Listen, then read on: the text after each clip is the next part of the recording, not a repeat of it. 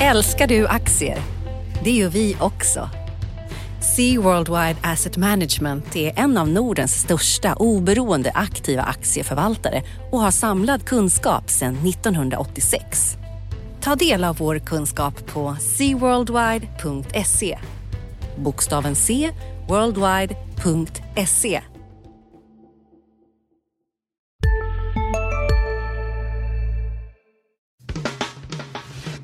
Analyspodden från Dagens Industri.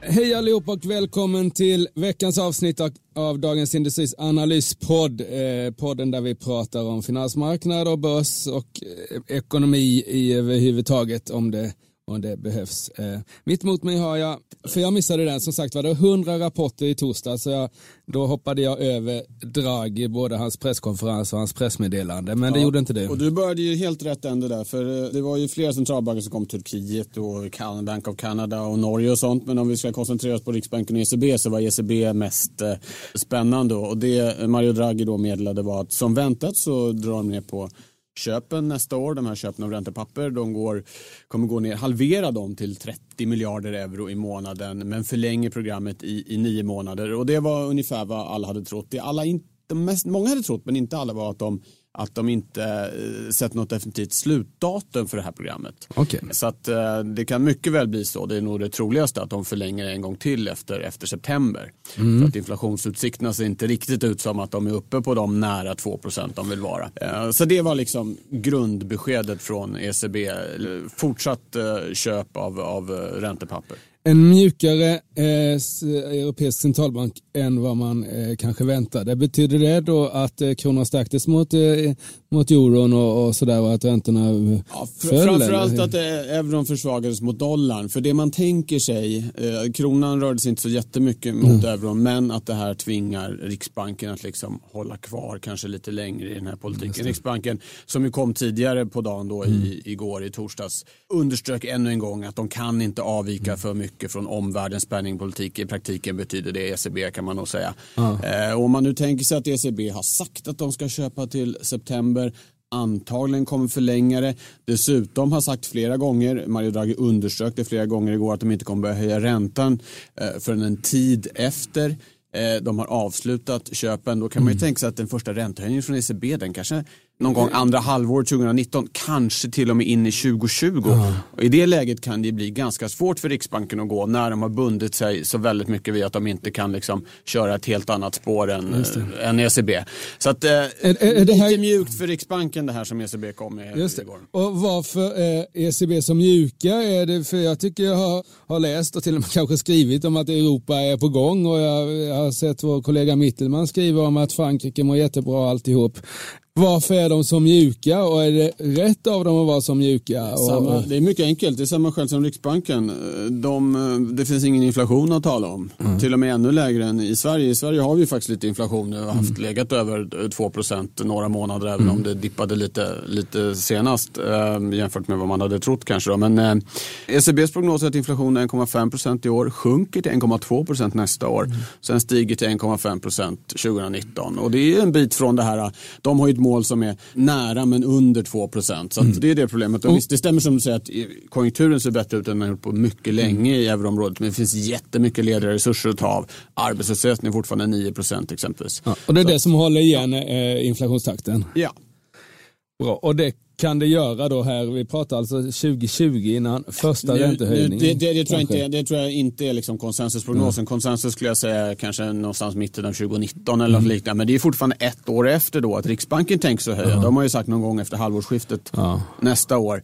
Eh, sen så behöver de ju, de, kan ju, de behöver ju inte liksom följa ECB slaviskt även om de känner så nu. Exempelvis har ju kronan är nu svagare än den har varit på 4-5 månader upp på mm. 9,70 och det är ju växelkursen de är oroliga för. Så att mm. om de liksom tycker att ja, men det kan nog funka och, och, och kliva av lite från ECBs spår här utan att det får en alltför uh, stor påverkan på, på inflationen. Då kan de ju förstås göra det. Men, men beskeden som kom igår talar i alla fall inte för att Riksbanken kommer att tidigare lägga någon höjning som mm. en del har varit inne på. Många har pratat tidigare om april kanske utan snarare att det blir de här ja, eh, juli eller september nästa år. Eller kanske att de får skjuta på det ytterligare något. En bank, Nordea exempelvis tror på oktober.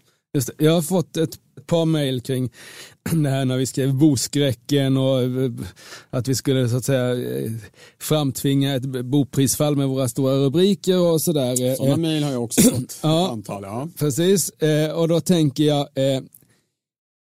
Stefan Ingves här, han har ju liksom lite för en, för en som inte är sådär Riksbanks Watcher så, så har, har, han ändå sista åren tonat ner de finansiella riskerna för de hamnade liksom någonstans på Finansinspektionens bord istället och koncentrerat sig på, på att få en inflation på 2% Men nu kommer ju boprisfallet här och det är ju ändå liksom något som kan utlösa en, en, en rejäl svacka i ekonomin.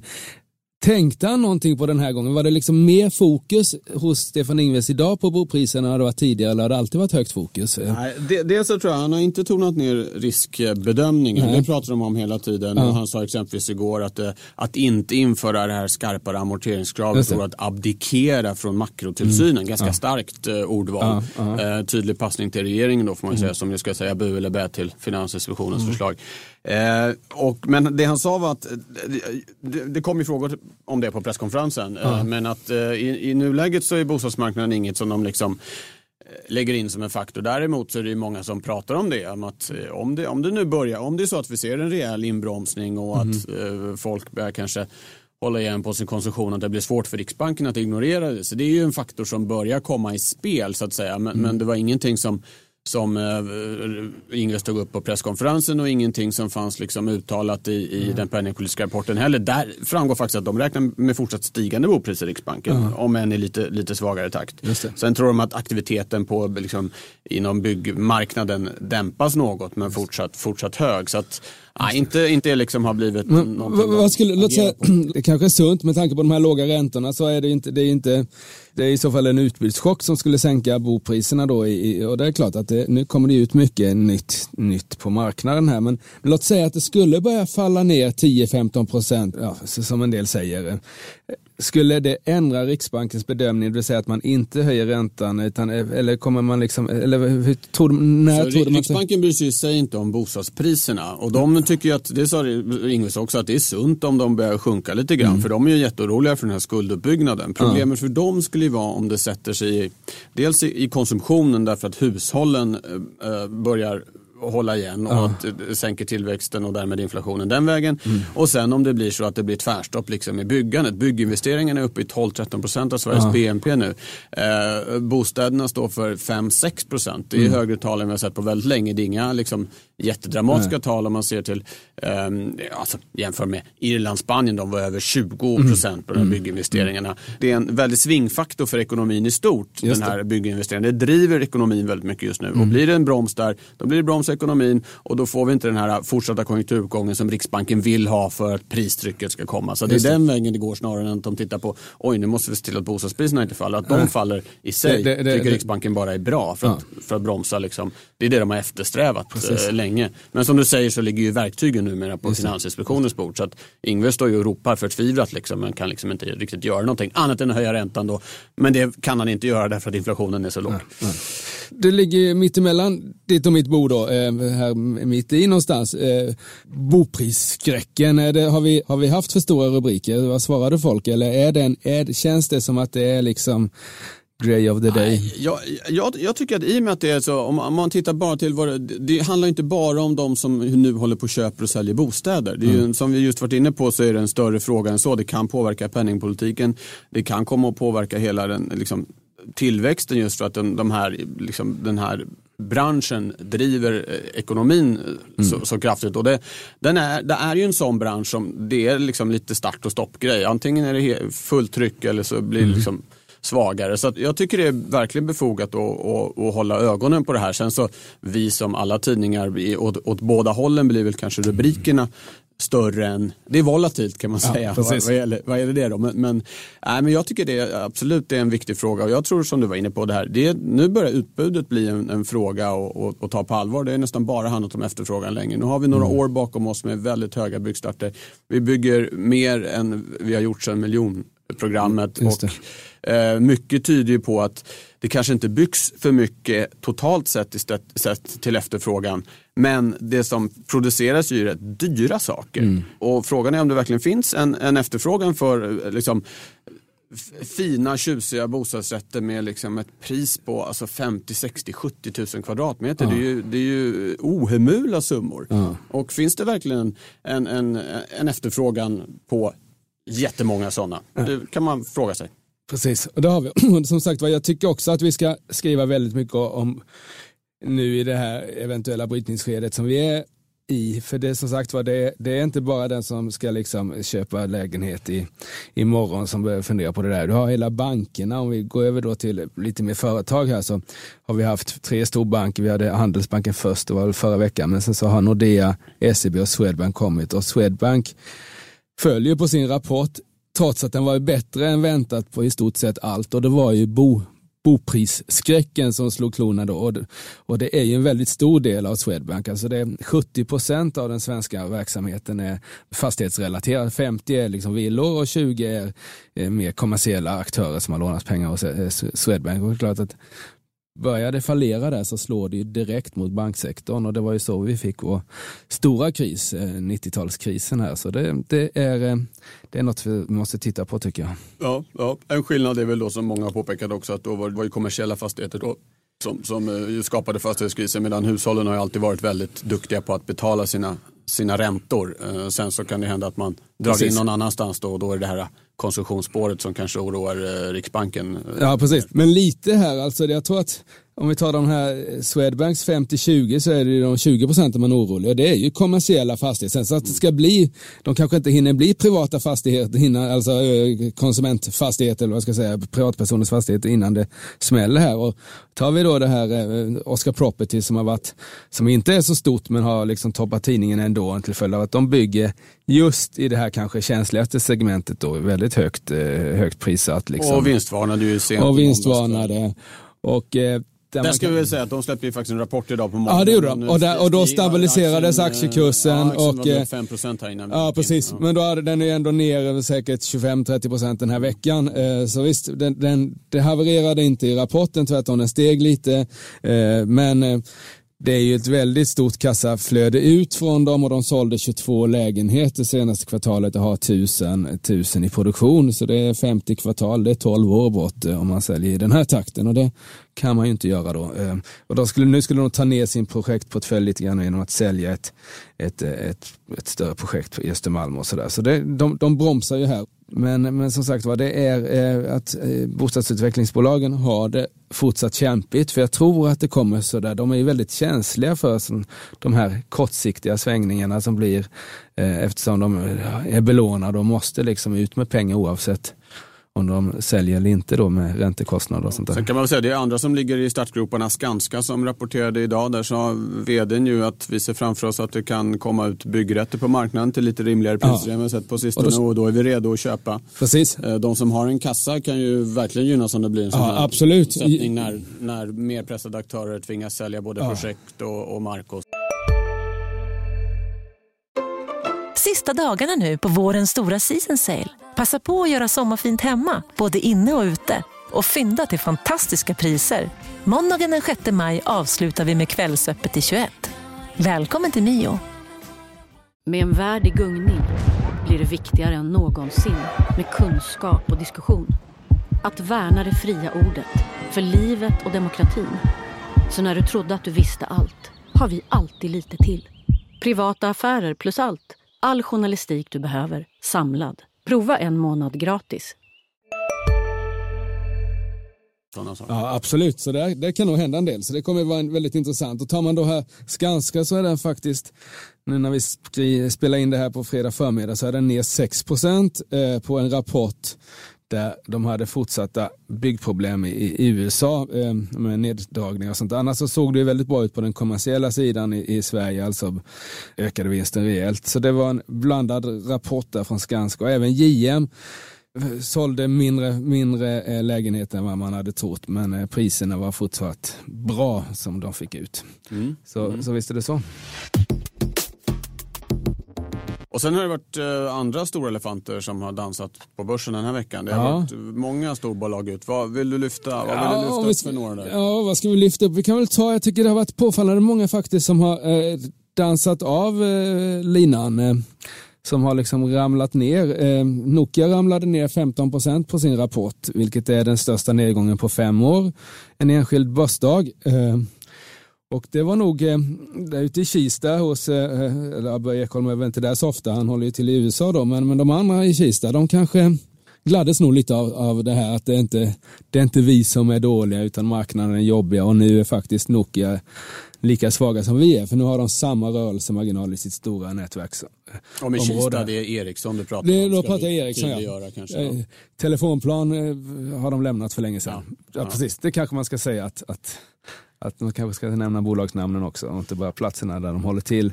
Eh, så det var nog, eh, det visar att telekommarknaden är väldigt jobbig och det beror på att teleoperatörerna inte investerar så mycket. Man väntar på 5G och sen så att eh, det har väl skett en produktutveckling så man får ut mycket mer kapacitet för varje investerad krona och eftersom Ericsson inte har lyckats integrera framåt utan fortfarande är liksom en underleverantör till operatörerna så får de det jobbigt. De levererar mer kapacitet men får inte mer kronor. Utan de tar operatörerna i större andel. Tele2 har ju kommit med en bra rapport här exempelvis. och så, där, så Det är tufft för Ericsson och nu är det även tufft för Nokia som föll 15 procent. Ja. Så den var intressant.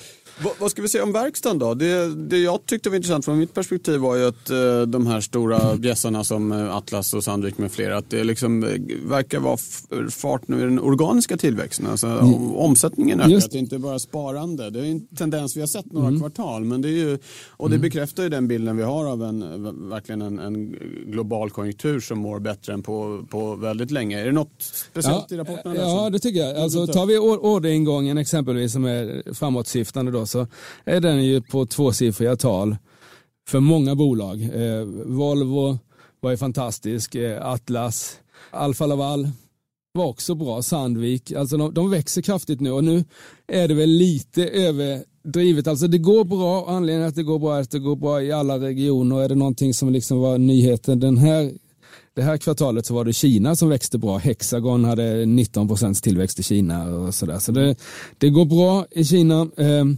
och det går bra i övriga världen. Men nu jämför vi med tredje kvartalet 2016 som inte var något, det drog egentligen igång lite efter det. Så, ja, så, det var väl där någonstans det började bli tydligt ja, uppsving så, så, i så, världsekonomin. Så fjärde kvartalens orderingångsökningar kommer att vara lägre. Första kvartalet 18, då möter de ett ganska starkt Q1 i, år då. Så, så, men det, just nu, det går bra, de är nöjda. Eh, eh, vår högt värderade kollega Martin Blomgren noterade det i en, i en stor artikel i, i, i, veckan här att, att det är verkligen rally i verkstadsrally och de har klarat sig mestadels ganska bra också. Eh, alltså med tanke på att aktiekurserna hade gått så starkt inför rapporterna så tycker jag ändå de har liksom klarat sig hyfsat här under rapportperioden. Mm. Det här är också signaler man får. Det kom ju en färsk KI-barometer här på äh, morgonen som var stark äh, rakt igenom men inte minst tillverkningsindustrin mm. fortsatt väldigt bra och, och arbetskraftsbristen den största sedan 96 där. Det är väl också mm. någonting som Riksbanken kanske är glada för. Det borde ju börja puttra ut lite lönetryck Aha. kan man tycka. Efterfrågeläget är bästa på tio år. Så att äh, det, verkstadssektorn äh, verkar vara i hög form minst sagt. Mm. Lönerna, hur, hur sätts de nu för tiden? Är det liksom de här stora, är vi, är vi inne i någon stor avtalsperiod eller känns det lite förlegat att prata om avtalsperiod? Att nu är det liksom individuell lönesättning, att du och jag går till vår närmsta chef och säger att nu jäklar ska vi ha mer betalt för vi gör så bra poddar och så eller? Mm, ja, det var ett tips, det kanske man skulle testa. Mm.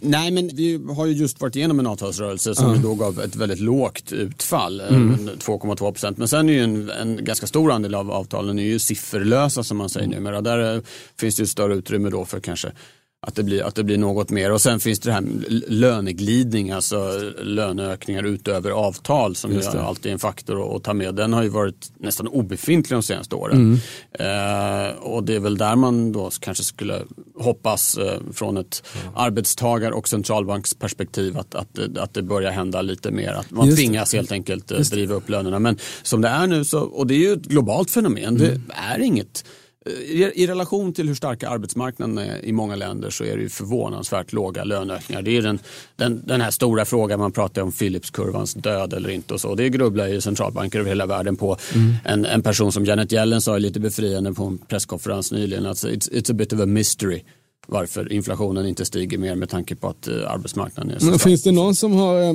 kommit med någon mer trovärdig svar på den frågan än, andra tycker du? Finns det, har du något? För... Eh, Det har varit, många har varit på den. Inte, jag menar, det, här, det här är något som har pågått under några år. D- Dels en, en, en faktor är väl att liksom globaliseringen nu inte bara gäller varor längre utan också tjänster som ju annars påverkas mer av liksom, trycket i den inhemska eh, ekonomin. Så en annan faktor är att pro- produktiviteten har varit ganska låg. Eh, eh, om man tittar på enhetsarbetskostnaderna, alltså vad man får betala för att mm, producera en given enhet av någonting, en extra, då stiger så att säga, kostnaderna lite mer i linje med hur arbetsmarknaden utvecklas. Och sådär. Men det är ju ingen som har något definitivt eh, svar på den frågan. Nej, det, det skulle jag inte säga. Ja, då är det en ökad rörlighet på, på arbetsmarknaden som skulle liksom till då, alltså att folk verkligen liksom söker sig till högre lönejobb så att säga. Ja, en, en, om man tittar lite, eh, backar ytterligare något så kan man ju se att liksom, tjänstedelen av ekonomin blir viktigare och, och där är det ju oftare li, kanske lite lösare boliner i hur man jobbar. Man kanske jobbar i projekt, man kanske är vikarie. Delvis den här så kallade gig-ekonomin, den är inte så stor och viktig ännu s- så länge även om det skrivs mycket om den. Och där det då är svårare att eh, driva igenom högre löner än om man har liksom ett traditionellt Ett rejält fack som- som sätter- ner foten, ja. Ja, precis. Eh, Så det är väl också en, en, en, faktor som man kan... Ar- kan Arbetstagarna har blivit svagare mot arbetsgivaren. Ja, det var en blir- faktor som exempel en stor studie som eh, IMF eh, Mm. hade gjort på det här nämnde det som en, en, en faktor. Så. Du, eh, vad mer tycker du har stuckit ut i veckan eller sticker ut i nästa vecka? Eller? Ja, en sak som jag och många som är lagda åt mitt håll som gillar centralbanker och valutor och sådana här saker. Mm. Det går ju att vänta på att eh, vem som ska efterträda Janet Yellen som chef för, för Federal Reserve. Det är ju några namn som har snurrat i luften. Och det är liksom inte en ändlös process men inom kort har det hetat ganska länge nu så att då borde väl eh, Donald Trump eh, ganska snart nominera en. Och, eh, det som skulle vara intressant är ju en, person där som, som är en av favoriterna är John Taylor. Eh, upphovsman till den så kallade Taylor-regeln. Taylorismen som jag fick lära mig. Ja, det är något annat det. Ja, just det. kan vi prata om i en annan podd. Eh, Ekonomhistoria-podden. När, när, när, vi var inne på arbetsmarknad och så tänkte jag. Mm. Ja, ja, ja. Ja, förlåt, Ja, jag ska nej, inte avbryta dig. Och det, det skulle ju förmodligen, han ses ju som klart mer hökaktig än de flesta andra i det där fältet. Eh, Och, och, och, så det skulle ju säkert i alla fall på kort sikt ge en starkare dollar och högre USA-räntor. Eh, Så nej, men den utnämningen det- alltså, har- den kan mycket väl komma i nästa vecka. Om det blir Taylor, har han frihetsgrad? Hur mycket bestämmer han? Det är ju ett antal sådana här underfed eh, Precis. centralbanker och sånt. det är ju nästa fråga. De är ju flera som röstar om det och chefen kan ju inte precis göra som eh, han eller hon vill. Eh, och det finns ju en stor tjänstemannastab också som tar fram allting så att han, han får förmodligen liksom jämka sin synpunkt lite. Men det är klart att, att den ordföranden i Federal Reserve har ju en, en eh, väldigt tung post och det är andra positioner som ska tillsättas också. Det kan ju komma in fler så kallade hökar då, lite mer höjningsbenägna. Eh, för det är många vakanser att tillsätta där. Så att, ja, men det, det tycker jag ska bli intressant att, att följa. Och det är Trump som tillsätter sånt där? Ja, det, ja, precis. Han hade någon slags informell omröstning i senaten där senatorerna ombads räcka upp eh, handen. En del vägrade gå med på det. Bara så, så, så, här, så här går det inte till. Alltså det, Vi har ju vant oss vid att det är rörigt i Washington och eh, utnämningen av uh, Yellens efterträdare verkar inte för Yellen är körd, eller hon? Nej, hon har ju varit nämnd i spekulationerna, sägs ha gjort en bra intervju. Det senaste som kom eh, igår tror jag det var uppgifter då, det är ju alltid hela tiden uppgifter och källor Mm. och så vidare, att, att hon nu ska vara ute ur, ur spelet, att ska stå mellan den här Taylor då och en person som heter Jerome eh, Powell som redan sitter i, Mm. i, eh, i Feds eh, ränteråd och som han ser som klart min, en, en, Och, och mjukare hållning då. och om Taylor blir, hur, många, hur mycket stiger dollarn då? Eh, Jag säger 10 öre mot kronan. Eh, amerikanska tioåringen 5-6 punkter. Eh, jag bara gissar. Men Det är ju visst. pengar också. Det, Ja. det gör inte du och jag med våra poddar direkt. Ehm, På börsen då? Vad har vi att se fram emot där? Ja, eh, som sagt var, det var 100 rapporter i torsdags. Eh, det var eh, inte lika många i fredags, men många var det. Eh, och det finns några kvar. SKF finns kvar. De var alltid först liksom ut och vi brukade använda SKF som rikt, riktkar lite, men nu är de liksom sist här eh, på något sätt. Eh, så de är kvar, men annars så är det Då tror jag att man ska börja summera det här också och liksom titta in för 18 och hur det ser ut. Det är väl det som gäller, gäller på börsen framöver. Och sen så kommer då kapitalmarknadssäsongen igång här lite grann. Mm. Börjar redan i, i början av november. Så det kan ju bli, bli också bli spännande. Ja. Man kan notera här också, man ska notera så har det varit lite vd de som ska sluta har kommit med dåliga rapporter. Det där kan man ju fundera lite på. Om vi tar Skanska så ska Karlström lämna och Assa Abloy ska också lämna och komma med dåliga rapporter. Men eh, jag tror det, nu är det liksom summera, summera det här, hur ser det ut? Och då tror jag att verkstad kommer, kommer framstå som ett, en väldigt pigg bransch fortfarande trots uppgången vi har haft. Eh, bankerna har haft en svag, gått, gått svagt under rapportperioden men likväl så tycker jag att eh, eh, de är lågt värderade och tjänar jättebra med pengar och ökade nog vinsten faktiskt aggregerat de fyra. Så jag tror att det kan bli lite rebound för banker också. sen så har vi de här kapitalmarknadsdagarna som kommer. Och så får vi se vad som händer med bostadsmarknaden också, för där kommer ju vara... Men nu är ju rapporterna, det var ingen, ingen katastrof nu då, alltså vi hade vinstvarning från Oskar, men JM, det var inte så att den fortsatte falla efter det här fallet vi hade, utan ja, alltså det, det, det är väl det som är grejen. Ja, vad bra. Ska vi sätta punkt eller? Ja, det tycker jag. 27 minuter, 5 sekunder. Sen så pratade vi lite som vi måste klippa bort. Så då är vi ner på 25 och det kanske är ganska lagom för en regnig fredag eftermiddag för, för våra ja. lyssnare. Ja, då får vi tacka för uppmärksamheten. Ja, tack så mycket allihopa och eh, kul som sagt att ni lyssnade på Analyspodden. Och det finns även andra poddar i vår eh, flora av sådana sändningar som ni får gå in och titta på. Tills dess får ni ha en trevlig helg allihopa. Tack, tack. Hej. Analyspodden från Dagens Industri. Podden redigerades av Umami Produktion. Ansvarig utgivare Lotta Edling.